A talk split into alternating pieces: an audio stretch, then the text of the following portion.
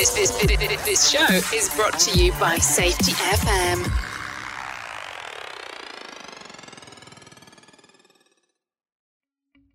Welcome to Unapologetically Bold I'm Not Sorry For.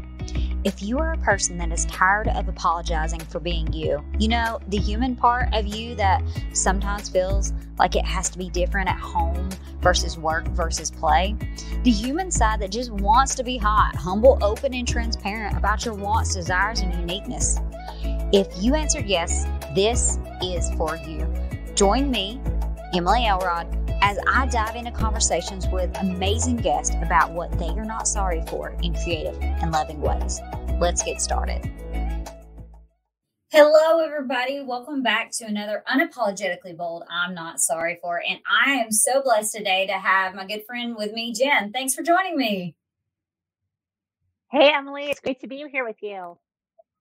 This is going to be a fun conversation. Um, and I just love getting to know more about you every time we talk. And you have, you're such a dynamic woman in so many facets. And I think I'm excited for people and listeners to hear in about what you're not sorry for. But before we get into that, um, tell people a little bit about yourself. Yeah, so a little about me. My name is Jen Garrett. I'm a leadership expert as well as a branding coach, branding architect that really helps people to quote unquote move the ball. So there's a sports theme to what I do. And so, really, what I do is help people to navigate in their career and help them with their branding and, and climbing the ladder or being a more successful entrepreneur, or if they want to be a better speaker and communicate with people either through public speaking or just being a better leader that's able to communicate with people. And I also work with professional athletes as well as business leaders on their brands and how do they position those things for success. And then I also have a podcast called Move the Ball and a book that I wrote also called Move the Ball, which draws the parallels between the sport of American football and life and how you can take the competitive athlete mentality from the game, apply those principles outside of that context to be successful. Uh, amen. And I love that. And that's what I'm excited for because my listeners, y'all know how much my passion is for leaders, for parents, for um, people, for executives, but also for athletes. I think it's extremely important in the work that we do to have them all um, because it's that performance mindset that is so powerful um, to get to that next level to move the ball. And I think that flows in perfectly for what you're not sorry for. So, Jen, Show's called Unapologetically Bold. What are you not apologizing for?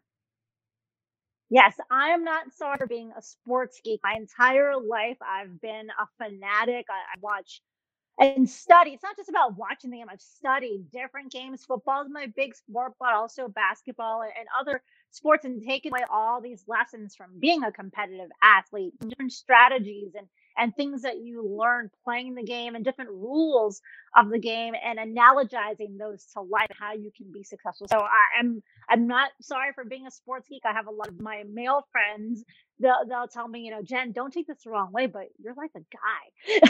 I'm like it's okay. It's okay. Because I, I, I am not a, a sorry for being a sports geek and I think that's important too because I have always been the woman in the room that like I'll call the calls before they happen. Like I saw them, and uh, I'm like, "That's offsides," you know. And and they're like, "How did you know that? Like you're not supposed to know that. You're a girl, you know." And it's these things that just because we have boobs that we're not supposed to be nerdy about sports or love them. But I think the important thing too is that that's the beauty of true sports is that they cross no matter like age gender, religion, uh, socioeconomic status, like it, all of them, it brings people together. And so I'd love to talk about that more on how can, um, how has sports allowed you to help transition to the leadership or to the other areas and, and help in the analogies and teaching people? Yeah, so I think that you hit the head on the nail so or the, the, the yeah the nail on the head is how it goes right? Um but sports brings people together from all walks of life. When i have athletes on my show a common theme or one of the common themes that they talk about is why they loved playing their sport was because you take people from different walks of life and it was about coming together for a Mhm. common objective. It didn't matter your socioeconomic status, your race, your religion. People were out on the field or on the court to win the game, right? That was the objective. And so, how that translates off the field in leadership is pulling people together, appreciating that diversity, and aligning everyone with what the goals are, what the objectives are, and then setting into motion your plan to be able to win the game. Mhm. And I think it's cool too because no matter where it's at, um, those are high pressure, high performance environments. Like those are the people that we work with, like specifically me. And I know that's a lot with who you work with as well. It's because it. I love the aspect with a lot. It's wanting to be better daily, but and I I don't fully subscribe to that one percent better because there are days when we're twenty three percent worse. You know it's it's not like every day is these rainbows and butterflies but on an average we do want to get better every day and, and be at our top performance. Um but also i found is like you said the analogies so one of the things that we say is uh, know your home state before home plate and that's walking up no matter where you're at um, whenever you have a curveball or even for the pitchers if they're thrown across the plate you got to know who you are you got to know what you want to be you got to breathe in and know um, if you're off, if literally you're off your game. And I think that's so much that can correlate with that. And the thing is, it, it resonates with everybody, just like sports. So I'd love for you to talk in on times about whenever at first you started apologizing for being a sports geek, or you may have like curtailed it back because you didn't meet the looks or the criteria to even speak about it. Yeah, so I mean, uh, throughout my, so I'll just share. Uh, you know, I grew up being a spectator of the game of football and other ones, but I didn't grow up in that world. So I didn't have a family of people that played or coached basketball or football. I was just a kid that fell in sports at a young age, and so I've taken these lessons away. And as a woman, when you say, "Hey, I wrote a book on football," and you try talking to people that play the game, what do they think? They think, "Okay." Some girl, random chick thinks that she knows something about football. Okay, cool. Right. But it's very dismissive and, and people don't take you seriously at first because A, you're a woman and B, you didn't play the game. So unfortunately, that's people's perceptions, right? That what what can what value can you bring or what do you know about this sport because you haven't walked in my shoes is something that I've gotten. And so I've had to overcome that, you know, you're right. I haven't walked in those shoes, but I've been on the sideline. So speaking, I too have observed and learned things from the game. And actually, some of the guys on my show, we've talked about different injuries they've had and how they've been on the sideline and how they became better players because they had to be on the sideline and watch. So there's so many things that you can learn, even if you're not playing the game. And so yeah, it, for me, it was really just building that trust and that confidence and that yes i am an expert in this space even though i walked a different path to become one. That doesn't mean that i don't know it or i can't bring value and a differentiate differentiated perspective. And so it's been an interesting journey because i had a lot of rejection along the way a lot of people being dismissive thinking that you think you know something but you don't right? They, they don't take you seriously. And so it's really just like continuing to know who I am and putting mm-hmm. myself out there. And people started to listen. And I'll, uh, yeah, I'll share one other quick story. I mean, I had a woman who, and I may have shared this with you before, Emily, but there was a woman whose family owned an NFL team. And we had connected years ago, and I thought, this is it, right? This is the connection. I'm gonna like, she can help me. And her, her message was very negative in tone, but I think she meant well. And it was basically, you're wasting your time. These guys don't care what you have to say. Focus on doing something else in the corporate. Don't don't bother. And again, I don't think she was trying to be mean or or rude. I think she was really trying to do what she thought was best and give me good mm-hmm. advice. And so when you have people like that, you should listen to what they have to say and make a decision, right? Like is is the advice something that you should take or is it, okay, got it? But I'm going to keep trying this because this is important to me. And sometimes people tell you things that aren't what you want to hear because there's valid concerns. So you got to flush through those things too, mm-hmm. right? And so for me, with this in particular, I was like, eh, well, I'm going to keep doing me and seeing where this goes because I'm willing to take that risk. And fast forward years later, and so now, I mean, I've worked with athletes that I've never dreamed that I would ever get to meet. I've had them on my show. So it, it's been a great journey and evolution, but it's a process and there hasn't, it's not without rejection, disappointment, anger, frustration, right? But that's just part of the journey. Anything worth great is worth fighting for, and you just got to push through it. And I think that's so important too that the rejection. Um, and I was talking to somebody the other day about how people they they fantasize a little bit about being like an entrepreneur and it's like, because I don't have to work for anybody. Oh, but then again, you actually work for everybody because you have to work for your clients. You got to work for, and not uh, also yourself, which can also can be your hardest critic. Like they, they, they fantasize and make it this beautiful process, but it's, it's a thing. And then all the information that comes out with it, it also makes me think of whenever I had my kids, it's like everybody told you how to do it right, you know, but it's, you got to trust your gut and your intuition. And I think what you're talking about too is, it's very powerful to understand and walk it out because what I have found is that a lot of people, and even myself included, because I, I do like sports and I feel like it's like I got to get drilled down by every step to make sure that I know sports or like I like to work on cars um, or I like hunting. Like all three of those things, I remember like times where I messed up and I said something wrong and they're like, oh, you don't know it you don't know because I failed your test because I made one mistake, yet all my actions show. And it's like I, I, started having to overcompensate and overstudy and overanalyze to make sure I would get it perfect every time, no matter. And I almost took the fun out of it. Did you ever experience anything like that where you feel like you had to like be perfect all the time whenever it came, especially t- walking out in a world that was not quote unquote made made for you?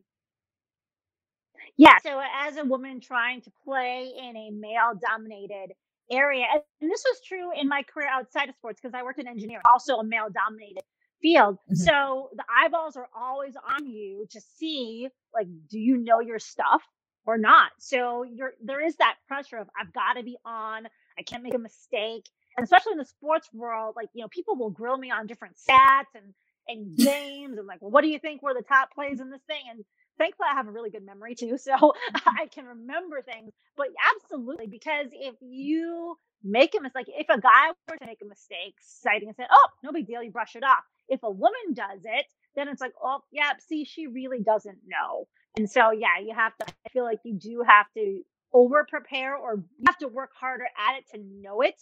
Because if you make a mistake, people will not forgive you, or or it'll. It's easy to discredit you because you made a mistake, right? And mm-hmm. so you feel like you always have to be on. Yeah, and I think that's something too that that just was something that was new to me and and understanding. I'm like, oh, I can't, I can't just talk about what I love, you know. Uh, but I think too, going back again more to that sports geek on um, people that that are sports geeks, they they love to chat about it. They love to talk about it. Um, why don't you think more well, and I hate to to harp on the women, why, but why don't you think more women talk about it? Why do you not think? Why do you think that more women kind of suppress that and do uh, like they'll kind of hide it? Then uh, because also, um, like you said, you have a background in engineering. Uh, don't you have some in law too? Like you, yeah, you're. Mm-hmm. Yeah, so this woman is like she missed out on Tony like all the things she's packed in on. So she has she is just such a multifaceted, but it is a very um dominant, like not male do- what also has male dominant, but a dominating um areas. Engineering is you have to be on, you got to be on point. I can only imagine with uh being in law and then sports. You have to be a high performer. Mm-hmm. You have to be on top yes. of the game. And so, why does it feel at times that in dominating industries or just in general, it could be sports, it could be engineering, where it is that women don't step up? That we kind of like sometimes we'll suppress ourselves to just avoid the conflict or we'll over, like I said, overcompensate. Yeah, I think that sometimes people that choose to suppress that or not step up, it's because they they might either consciously or unconsciously lack the confidence to be mm-hmm. able to and so sometimes they may feel like you know what eh, it's not I'm, I'm just going to do my thing i don't need to try to put myself out there they don't want to be vulnerable or or risk you know someone catching on something that they made so they'd rather be in their comfort zone and kind of scale back instead of taking a more active voice and putting themselves out there. Mm-hmm. And it makes me think too of, of, even your acronym, move the ball. Like they don't want to move the ball. They'd rather just stay where it's at or um, not acronym, your analogy. So I'd love for you to just talk a little bit more about move the ball, like some of the key principles that you have found um, to be successful for people, not only to be unapologetically bold, but to be also that team player and, and to work in those environments, to to see the beauty in whoever comes in um, and their gifts and their talents, but also we can all come with our weaknesses and work on them. Sure. Yeah. So move the ball. I mentioned the book was all about football and how you take football and apply it to be successful. But move the ball, the phrase, the movement that I've created has nothing really to do with football specifically. It's about visually, you can pick any ball that you want, right? Like, and no matter whether you're a sports person or not, like you understand what moving a ball forward means. So really it's about getting people in the state of thinking, did I move the ball today? or not. And obviously, you want to move it forward, not backward. And so, um, tying it back to football, though, uh, I do analogize in the book you, a reader, to being like the quarterback in the game. So you're the quarterback of your own life. And so that's really up to you to take ownership. The ownership piece is very important. And then action, right? To be able to move that ball forward. And sometimes when I work with corporate clients and individuals in the corporate side, they're like, well, I'm not the team leader. So how can I be the quarterback?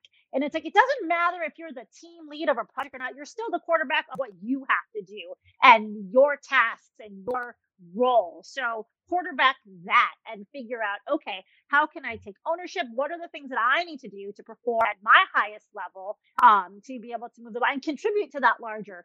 So that's one thing is visualize yourself in take in that quarterback position taking command and then also figuring out what actions are you going to take on a daily basis.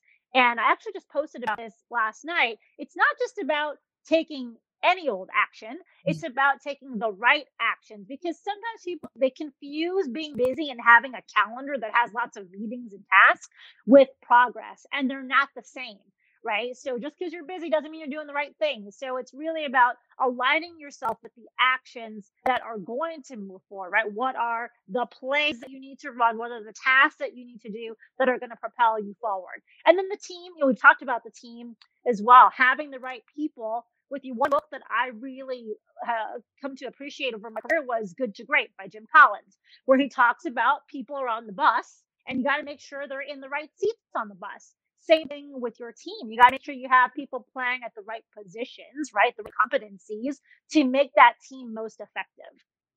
Mm, that's so powerful. And, and, and the team aspect, and it just, for me, it all flows with thinking about my team.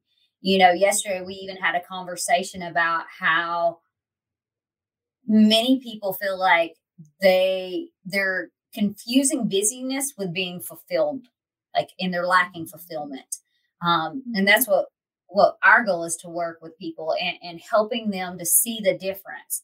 That just because you're doing things does not mean that it's the right thing. And having those people around you your team to say hey on, some of your blind spots some of the things that you may not be aware of um, one of the things in psychology is the johari window. Like where are the areas in your life that you're not seeing things? Like where where are these perceived biases that we may have um, and I think, honestly, I do think that we, how we talked about earlier about sports beats, I don't even think that many guys, whenever they come at us, that they feel like that we have to prove ourselves at times. But just as it's like sometimes it's just this un, unsaid bias that comes that hey, because you're a female, you know, you're not. And I think those are some things yes. that just happen naturally. But then also as a, a, a female, I feel like I have to overperform because I feel like that bias is coming at me. And it's this thing is like we get so stuck and we out, we just want to perform and perform and do, do, do, but it, does nothing. Um, and I think the beauty too that you're talking about is what all my listeners know as well is that, and because I've said it way too many times, is that knowledge isn't power. It's knowledge and action, which is wisdom. You got to move, you got to do something with your knowledge. You got to do something with it. So, saying all that, there are people that are still apologizing for being who they are. They're apologizing for being a sports geek. They're apologizing um, for being a possibly a, an engineer in a dominant world, or um, they're they're apologizing, also taking it back to your branding that they're not being outspoken about who they are, and maybe because they might not know who they are too. But what would you tell them? What advice or invitation would you give to them? Yeah, so if you don't know who you are, then I would really take some time and get some clarity around you know who am i? Who do i want to be? What are my core values? What things are important to me and what's my story? So i think those things are important. But then once you know all those things i think it's really about having the courage to put yourself out there letting go of the fear of judgment because that is something that i have found so many people they're afraid of how other people are going to judge them and they're going to be judged to some standard that really doesn't matter anyway right so when you let go of that fear of judgment, it's so much easier to put yourself out there and not care, not apologize for who you are. And the thing too is there are people that are going to resonate with you and there are people that are not. Right. And don't worry about the ones that are not because the right people will gravitate to you when they know the authentic you and your story. So I would say it's important to always have that courage to put yourself out there. And I'll just share. So I spent two decades working in the corporate world climb the Fortune 50 ladder. And you always had to be on, especially as a woman. You know, you, you couldn't have struggles. You wouldn't talk about your issues with your kid. Like you just didn't because then that was a sign of weakness. And when I left that world to be an entrepreneur, I had friends that I had met from LinkedIn. They're like, let people know about your story. And I'm like, what? Even before I left, they're like, tell people you're leaving your job. And I was like, whoa, why would I put that out on LinkedIn? Right? Like, no. And they're like, no, just do it. And I'm like, okay. And so people fall in love with your journey and your story. And that's how you really build a community of the right people as well, whether you're an entrepreneur or not. Right? That you want to build that tribe is what they say. And so how are those people going to find you and gravitate to you? It's by you putting yourself out there. So now I'm not afraid to share any aspect of my story because I've taken ownership. We talked about tonight ownership, right? Before. And so, and I've also let go of that fear of judgment. Are there people that don't like my story? Of course there are. There's always going to be people that don't align and, and haters and trolls. And you just have to learn to brush those people off because the right people will find you. Ah, that's so powerful and it's so important. And that's the thing that also makes me think of how we talk about priority people, how it's instead of petty people and making sure and actually using a sports analogy that goes you wouldn't have a ref calling the game in the nosebleed section. You have them on the field getting to see that have have taken time to get to know who you are and, and get to to actually be able to call it correctly. Um, and that is so important for people to understand and and i just love your heart um, and i love the work that you've done and the risk that you've taken because um, I think that's something that's very important people don't talk about a lot is just throwing away that that judgment because yeah, mm-hmm. makes me and it makes me think of my husband too. The first because I struggle with that again as a people uh, pleaser. The eh, one thing that comes to mind is like the first time I did my first corporate uh, call and I knew the people. He's like, "They can't eat you, Emily," and I'm like, "What?" And he goes, "They can't eat you." And so that's like something that's always stuck in my mind. They can't, they're not going to kill me. Like if they say no, so what? You know, um, it doesn't mean that I, and the irony is, is that I got the contract and to continue through. And, but it was this self judgment that I also placed on myself that I was not good enough, that I was not there. I was not, um, but it's so funny just how all those things and just laying that aside and just walking out knowing who you are walking in your confidence and acting um and they can't eat you so um but i appreciate you yeah. so much for joining me jen. Like you're such an amazing woman. Um i am blessed to get to continue to know you more. Um and i guess um uh final part of my question is people see you or they're hearing this they love what you're talking about. How can they find you? How can they learn more about you yeah, great question. So I'm on, we mentioned LinkedIn earlier. If you just search the hashtag move the ball, you'll find me. I'm all, I post daily content, motivational stuff, different things about my story. So um, hopefully you'll you'll connect with me there. Also, um, if you want to check the podcast, you can go to movetheballpodcast.com. We have episodes every Monday and Thursday. And if you go to getinsidethehuddle.com, you can learn more about just kind of my work and the things I do. Awesome. Thank you so much for joining us today. And thank you for all that have listened in. Have an amazing and blessed day. Thank you so much for tuning in to this episode of Unapologetically Bold I'm Not Sorry For. If this touched you in any way, please like and subscribe and share with your friends as we continue the message of being unapologetically bold by being hot humans who are humble, open, and transparent. See you next time.